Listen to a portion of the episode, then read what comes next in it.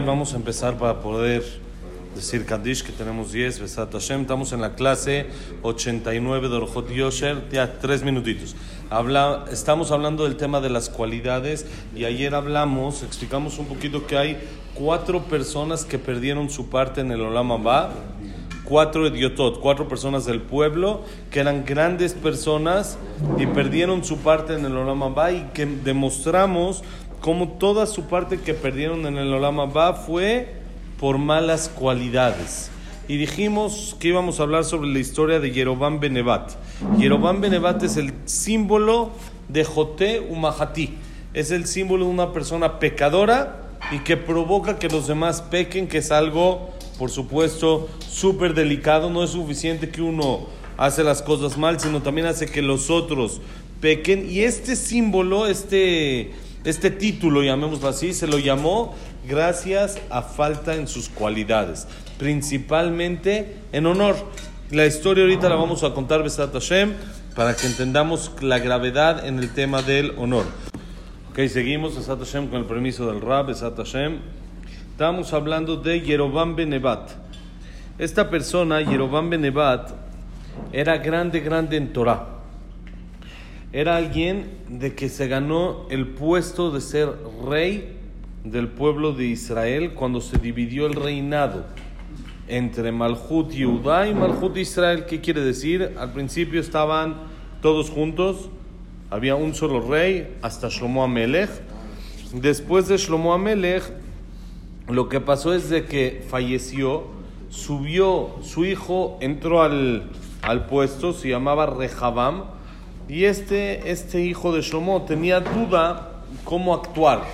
Tenía duda si subir los impuestos, si cobrar más para que se dé a respetar, para demostrar que él también es fuerte igual que su papá Shlomo, o bajar los impuestos porque a fin de cuenta pues los gastos bajan porque Shlomo tenía muchas esposas, entonces muchos gastos, tenía que hacer eh, muchas remodelaciones de casas, así como están haciendo ahí los gobiernos ahí en Israel, y remodelar la, la Casa Blanca, y remodelar esto, y tenía bastantes gastos, entonces tenía un eh, impuestos muy, muy elevados, y aparte tenía, la gente tenía suficiente para pagar esos impuestos y más, porque como sabemos la época de oro del pueblo de Israel fue la época, la época de Shlomo Amelech en la que había paz, había tranquilidad, no había guerras, los enemigos no se metían con nosotros y había muchísima abundancia y había, dice en la Gemara, que la, la plata era tirada en el, en el piso como si fueran piedras, de tanto que no era importante. Ya plata no valía nada, ya plata era como basura, eran como las piedras en la calle. Y después de eso, pues entra su hijo Rehabam y no sabe si bajar los impuestos o subirlos y decir a la gente, miren, acá yo mando, acá está mi, mis chicharrones truenan y aquí yo soy el que decide las cosas y se hace como yo quiero para darse a respetar. Entonces tenía esta duda y aparte era joven, porque Shlomo Amelech a qué edad falleció? 70. No, no 52 años falleció Shlomo. Más joven que Más fa- sí, falleció muy joven, falleció a los 52 años. Fue rey 40 años, igual que David, y entró al reinado a los 12 años. Shlomo Amelech fue rey a los 12 años, era un niñito. ¿Cómo le Por supuesto, no, por supuesto, la mente de Shlomo Amelech era algo, la persona más sabia de todo el mundo, ¿sí? que ha habido y que habrá, y David Amelech en vida lo nombró, por supuesto. Entonces era alguien que tenía, no es como un niñito hoy en día que dices, bueno, este niñito apenas ni bar mitzvah tenía. No, era alguien con mucha más capacidad. Su edad física era de 12 años, pero su edad mental era no sé, mucho más elevado, era algo grandísimo. Y entonces entra este Rehabam y dice, los subo, los bajo, los impuestos. Entonces dice, vamos a hacer junta, junta de gobierno. Entonces él reúne a sus consejeros, primero los consejeros ancianos, los importantes, los que estaban desde la época de su papá, y le dicen los consejeros, mira, nosotros recomendamos ahorita bajar y después en un futuro puedes subir, pero primero deja que tu reinado sea aceptado. Shlomo tenía un nivel de aprobación súper elevada. Ahorita tú vas a subir impuestos, van a empezar como que Este que solo porque es hijo de Shlomo ya, no. Entonces, deja que la gente te acepte, te quiera, te valore, te vea como un rey. Y después lo subimos. Pero ahorita de principio, no se puede así desde el principio. Esa es nuestra recomendación. Luego fue, se recomendó con los jóvenes, con su grupo de nuevo, nuevo gabinetes, los nuevos consejeros. Y entonces se con- aconsejó con ellos y ellos le dijeron al revés.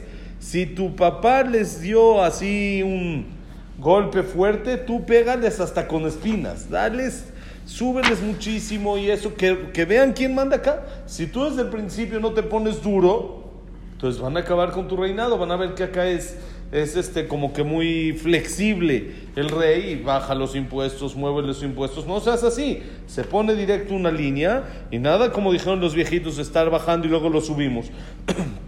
Al revés, súbelos desde el principio, y duro y fuerte. Y entonces él se fue por el consejo de los chavos. Y entonces anunció subida de impuestos, reglas más fuertes, etcétera, etcétera. Y el pueblo dijo, ¿sabes qué? Aquí así no funciona. Un bonito día, Freddy. Aquí así no funciona. Vamos despacito, no es así el tema. No es entras y hacer lo que quieras. No funciona así. Sí, una manifestación de ¿cuánto? 200 mil personas eran, 600 mil personas. Sí, una manifestación y nada, no hay. Y no aceptaron su reinado. Únicamente Yehudá, que es donde de- llamamos la capital, y un poco de la tribu de Binyamin que estaban también ahí alrededor, que es donde estaba el Betamigdash y no querían problemas, y eso aceptaron su reinado. Y las otras diez tribus y media dijeron, se acabó, no, no, nosotros no vamos, porque en Binyamin fue un poquito. Un poquito, Yehudá y un parte de Binyamin fue que se aceptaron. Entonces quedan diez y media que, que no aceptaron y ellos pusieron a otro rey. Nombraron a otro rey. No, la- las demás tribus, todas las demás tribus. ¿sí? Ellos aceptaron y entonces el reinado se dividió en dos. Y esto fue por medio de profecía, por supuesto. No nada más ellos decidieron, sino se aconsejaron con el profeta. El profeta preguntó a Hashem y dijo, adelante, que se divida. Que se divida el reinado. No podemos quitar el reinado de, de David, porque quiero mucho a David Amelech, dice Hashem. La, la descendencia de David tiene que seguir en el reinado, pero vamos a dividir. Es lo que se llama Malhut. David y Malhut, que es Yehudá, y Malhut Israel. Malhut Yehudá y Malhut Israel. ¿Quién iban a nombrar como rey? Es un puesto muy complicado. ¿Sí? Porque te estás metiendo contra el rey original. Es como que el jefe de la rebelión es el, va a tener un poco de fricción y todo. ¿Quién dijo el Naví? Yerobam Benevat.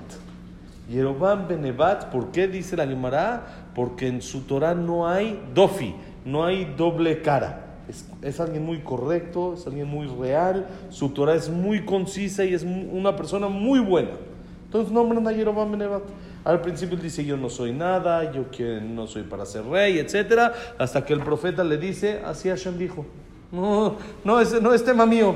Órdenes... eh, la orden directa del patrón. Directa, orden directa del patrón, así se juega, no hay de otra.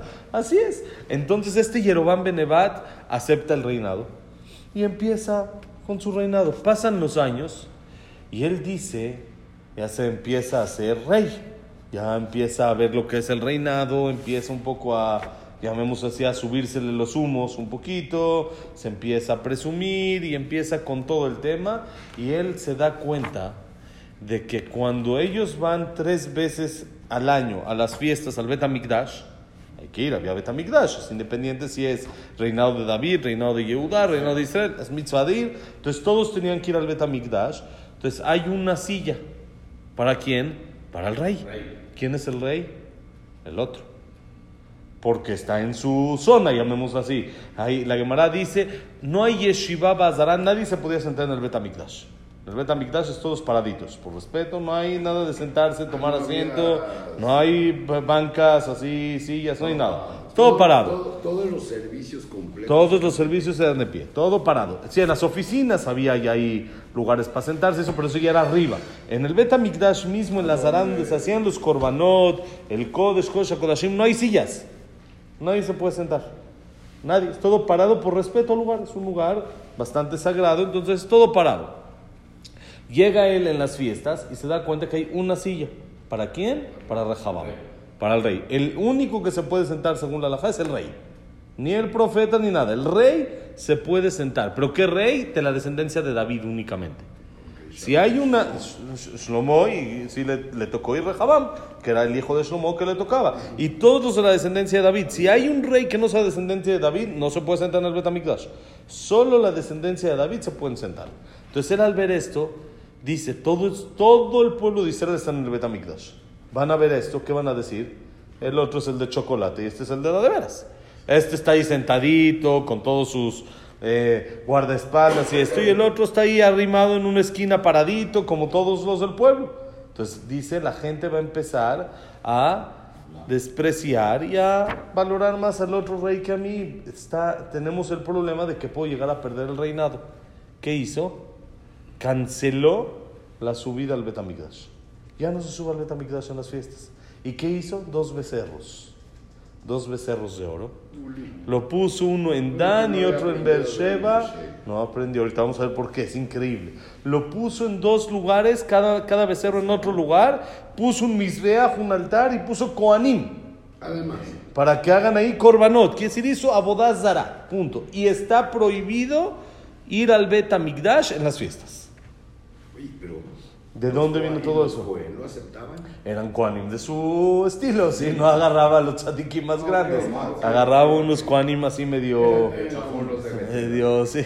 Agarraba de los chapones y, y entonces, este... eh, eh, así hizo. Y era algo tremendo, tremendo, porque hizo que todo el pueblo de Israel hagan abodazara.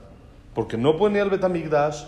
Hizo una fiesta como Sukkot, pero ¿cuándo? En vez del 15 de Tishrei, que es Sukkot, hizo el 15 de Heshvan. Hizo, empezó con el reformismo. Para, sí, sí, cambió todo. Cambió todo. El rey empezó con el reformismo. A tal grado de que en una ocasión Hashem le manda un profeta a reprocharlo. Y él, el profeta le dice, ya basta. Ya, no, no, no puedes hacer lo que quieras. Hay, hay límite a las cosas. ¿Te dará? Ya, hay límite. Y entonces Yerobam Benevat se enoja de que lo están regañando y extiende su mano y dice, agárrenlo. Como diciendo, vamos a encarcelarlo, vamos a darle pena de muerte. Está hablando en contra del rey. Agárrenlo, extiende su mano hacia el profeta. Edo Anabí se llamaba. Y cuando extiende la mano y la quiere regresar, ya no la puede mover otra vez de regreso. Se le paraliza la mano. Se le paraliza la mano y ya está así, se queda así y no puede regresar la mano y no puede bajarla, no puede acomodar. Está una señal clarísima del cielo de lo que está haciendo. Va con el profeta y le dice, ¿sabes qué? Me equivoqué. Pídele a Hashem que me deje regresar la mano. Y dice en la Biblia, pidió el profeta Tefilá, batí que barrishona. Y su mano estuvo como al principio. Entonces hay dos pirushim, batí que barrishona. Hay quien dice, movió su mano y ya la pudo regresar, ya se hizo. Y hay quien dice, batí que barrishona regresó a lo que era al principio normal. Es decir, siguió con su camino de Abodazará, siguió haciendo todo y no le movió nada, le valió. Vio una señal clara. ¿Cómo puede ser? Una señal clara del cielo, se le paralizó la mano y solamente cuando el profeta dijo la pudo mover. Señal clarísima. Bati que Barishonal siguió, no le importó el, el, reproche, no le importó nada. Y dice la Gemara que en una, en una ocasión lo tomó Hashem a Yerobam Benevat, se le presentó a Hashem, lo tomó de su ropa, dice la Gemara. Hay que entender exacto a qué se refiere, lo tomó de su ropa, como Hashem agarra a alguien, si Hashem no tiene físico, etc. Pero dice ahí la Gemara, lo tomó de su ropa y le dice Yerobam Benevat, Hazor Beja. El mismo Hashem Kaviahol le suplica, arrepiéntete, cambia, ya, hazte Shubá y, y te voy a dar pago. ¿Tú? ¿Yo? No, yo, tú y David y Benishai, vamos a pasear juntos en el Ganeden. Mira qué promesa, ya.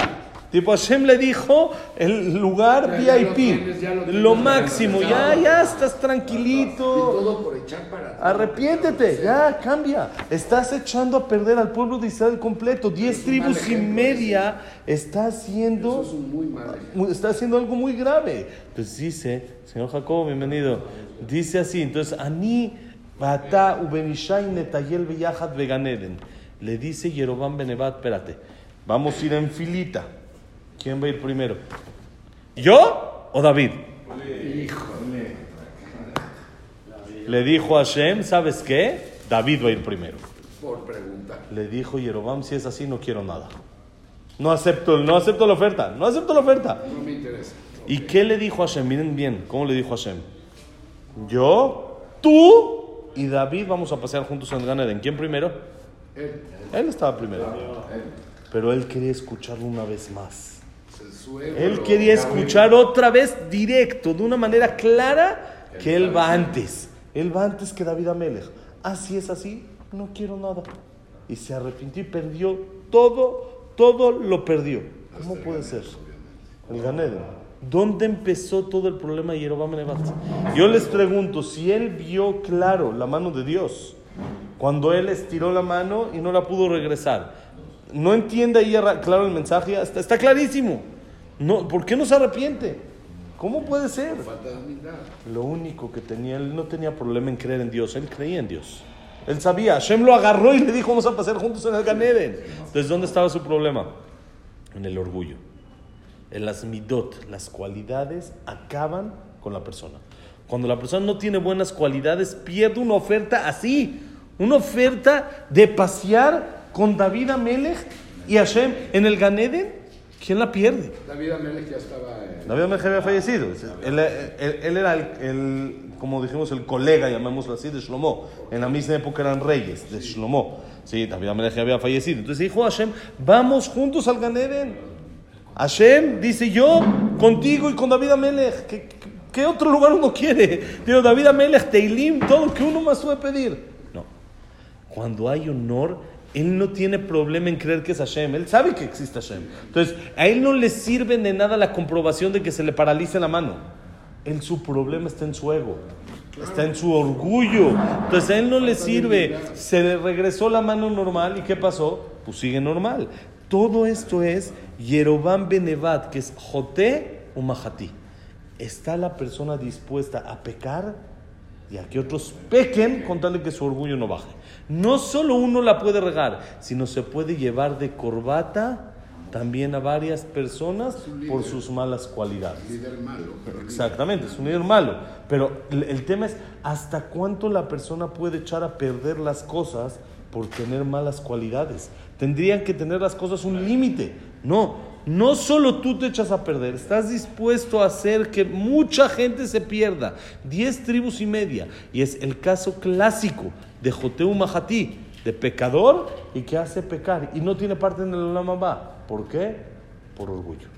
Porque él no puede ser humilde, no puede tener esa cualidad. Ese es el caso, es un caso durísimo de Yerobam Benevat. Lo mismo, idéntico, pasó con. Bonito día, Siao. Pasó con Korach. Korach es el mismo ejemplo. Igualito, perdió todo por un poquito de honor. Todo. Él era de los principales Levim, de los que cargaban el Aarón, era de los principales, era alguien importante, era alguien respetable, era alguien honorable, tenía riquezas, tenía familia, todo, tenía todo, no le faltaba nada. Pero él quería más honor, un poquito más de honor. ¿Qué hizo? Acabó con todo, hizo una discusión contra Moshe, se peleó, esto, ¿y dónde está? Se lo tragó la tierra. Todo, ¿De dónde? ¿Qué, era? ¿Era Rasha? ¿Qué era? ¿Abodazara? ¿Qué, ¿Qué hacía? Era alguien que era grandísimo, en Torah sabía todo. Era alguien grande. ¿Qué pasó? Una mala cualidad no trabajada lo acaba. Entonces vemos acá la gravedad de las cualidades. Lo mismo pasó con quién? Con los Meragelim, los espías. Ah, sí, también. ¿Qué querían los espías? ¿Por qué hablaron mal de la tierra de Israel? ¿Cu- ¿Cuál es su? Dice el Zohar, vieron que cuando ellos iban a entrar a Israel, iba a haber cambio de gabinete, iba a haber cambio de puestos, ya no iba a ser lo mismo, ya no iba a ser los mismos que en el desierto. Dijeron, ah, no, no, no, no. Van a perder su. ¿Van a perder su puesto? No. Hablaron mal de Israel y dijeron, son más fuertes que Hashem. Así dijeron. Son más fuertes los pueblos que están ahí que Hashem. ¿Cómo llegan a decir algo así? Eran gente grande, eran los príncipes, los presidentes de cada tribu. Eran gente que las tribus los pusieron, no eran que pusieron a un cualquiera. Gente muy importante. Dijeron que Hashem es menos. Así Si se puede decir. equivoca, eh. Sí, sí, todo el mundo se equivoca. Todo el mundo se equivoca, es lo que pasa. Pero el tema, ¿dónde está? ¿Dónde es el error? No trabajar las cualidades. Todo viene de cualidades, no de, falta de estudio de Torah, que es muy importante, como hemos hablado. Tefilá, Torah, Teshuvah, todo es muy importante. Pero cuando no hay cualidades, uno baja, baja, baja, y si no la trabaja, no hay manera de subir. Pierde todo. Por eso, como dijimos, aunque las cualidades no están escritas en la Torah, van antes que la Torah y la persona tiene que trabajar sobre sí mismo. Es un trabajo de vida. No es de un día a otro, por supuesto. No es ya, órale, ya soy la persona con mejores cualidades. Es un trabajo de vida que poco a poco la persona va cambiando, va mejorando. Y si está en ese proceso, por supuesto, Dios no le va a poner esas pruebas tan complicadas como le pasó con Jeroboam, como le pasó a los espías, como le pasó a Korah. En ellos, ¿qué pasó? No tenían ese proceso. Al no tener ese proceso, la prueba que les llegó los tumbó. Entonces, Sat Hashem, que nos dé la fuerza, Hashem, de trabajar nuestras cualidades para poder ser buenas personas y servirlo como Dios manda. Besat Hashem. Bonito día para todos. Que la clase haya sido Leilun Ishmat, Abraham Enadel, Sarabat Miriam, Serbat Miriam, Eliyahu Ben Victoria. eh, Frida Bat Miriam, David Esra Ben Mari, Jacob Selja, Cecilia Bat Salja, Luna Bat Sarab, eh, Víctor Jaime Cler, toda la lista, no me la acuerdo ahorita. Este, Silvia Sembul Batadela Simja, Eduardo Ben Baitz, Jacob Abraham Ben Susana, eh, ¿quién nos falta? Eh, Samuel Ben Amelia, eh, ¿alguien más nos falta? este, Ya, Refuah Shalama. Ya. Moshe Ben Rosa, Norma Binyamin, Lim Bat Margaret, Abraham Ben Emelín, Jacob Ben Linda Rachel, Yosef Ben Mazal, Sofi Bat Frida. Y listo, Berajat Slaha para todo Am Israel.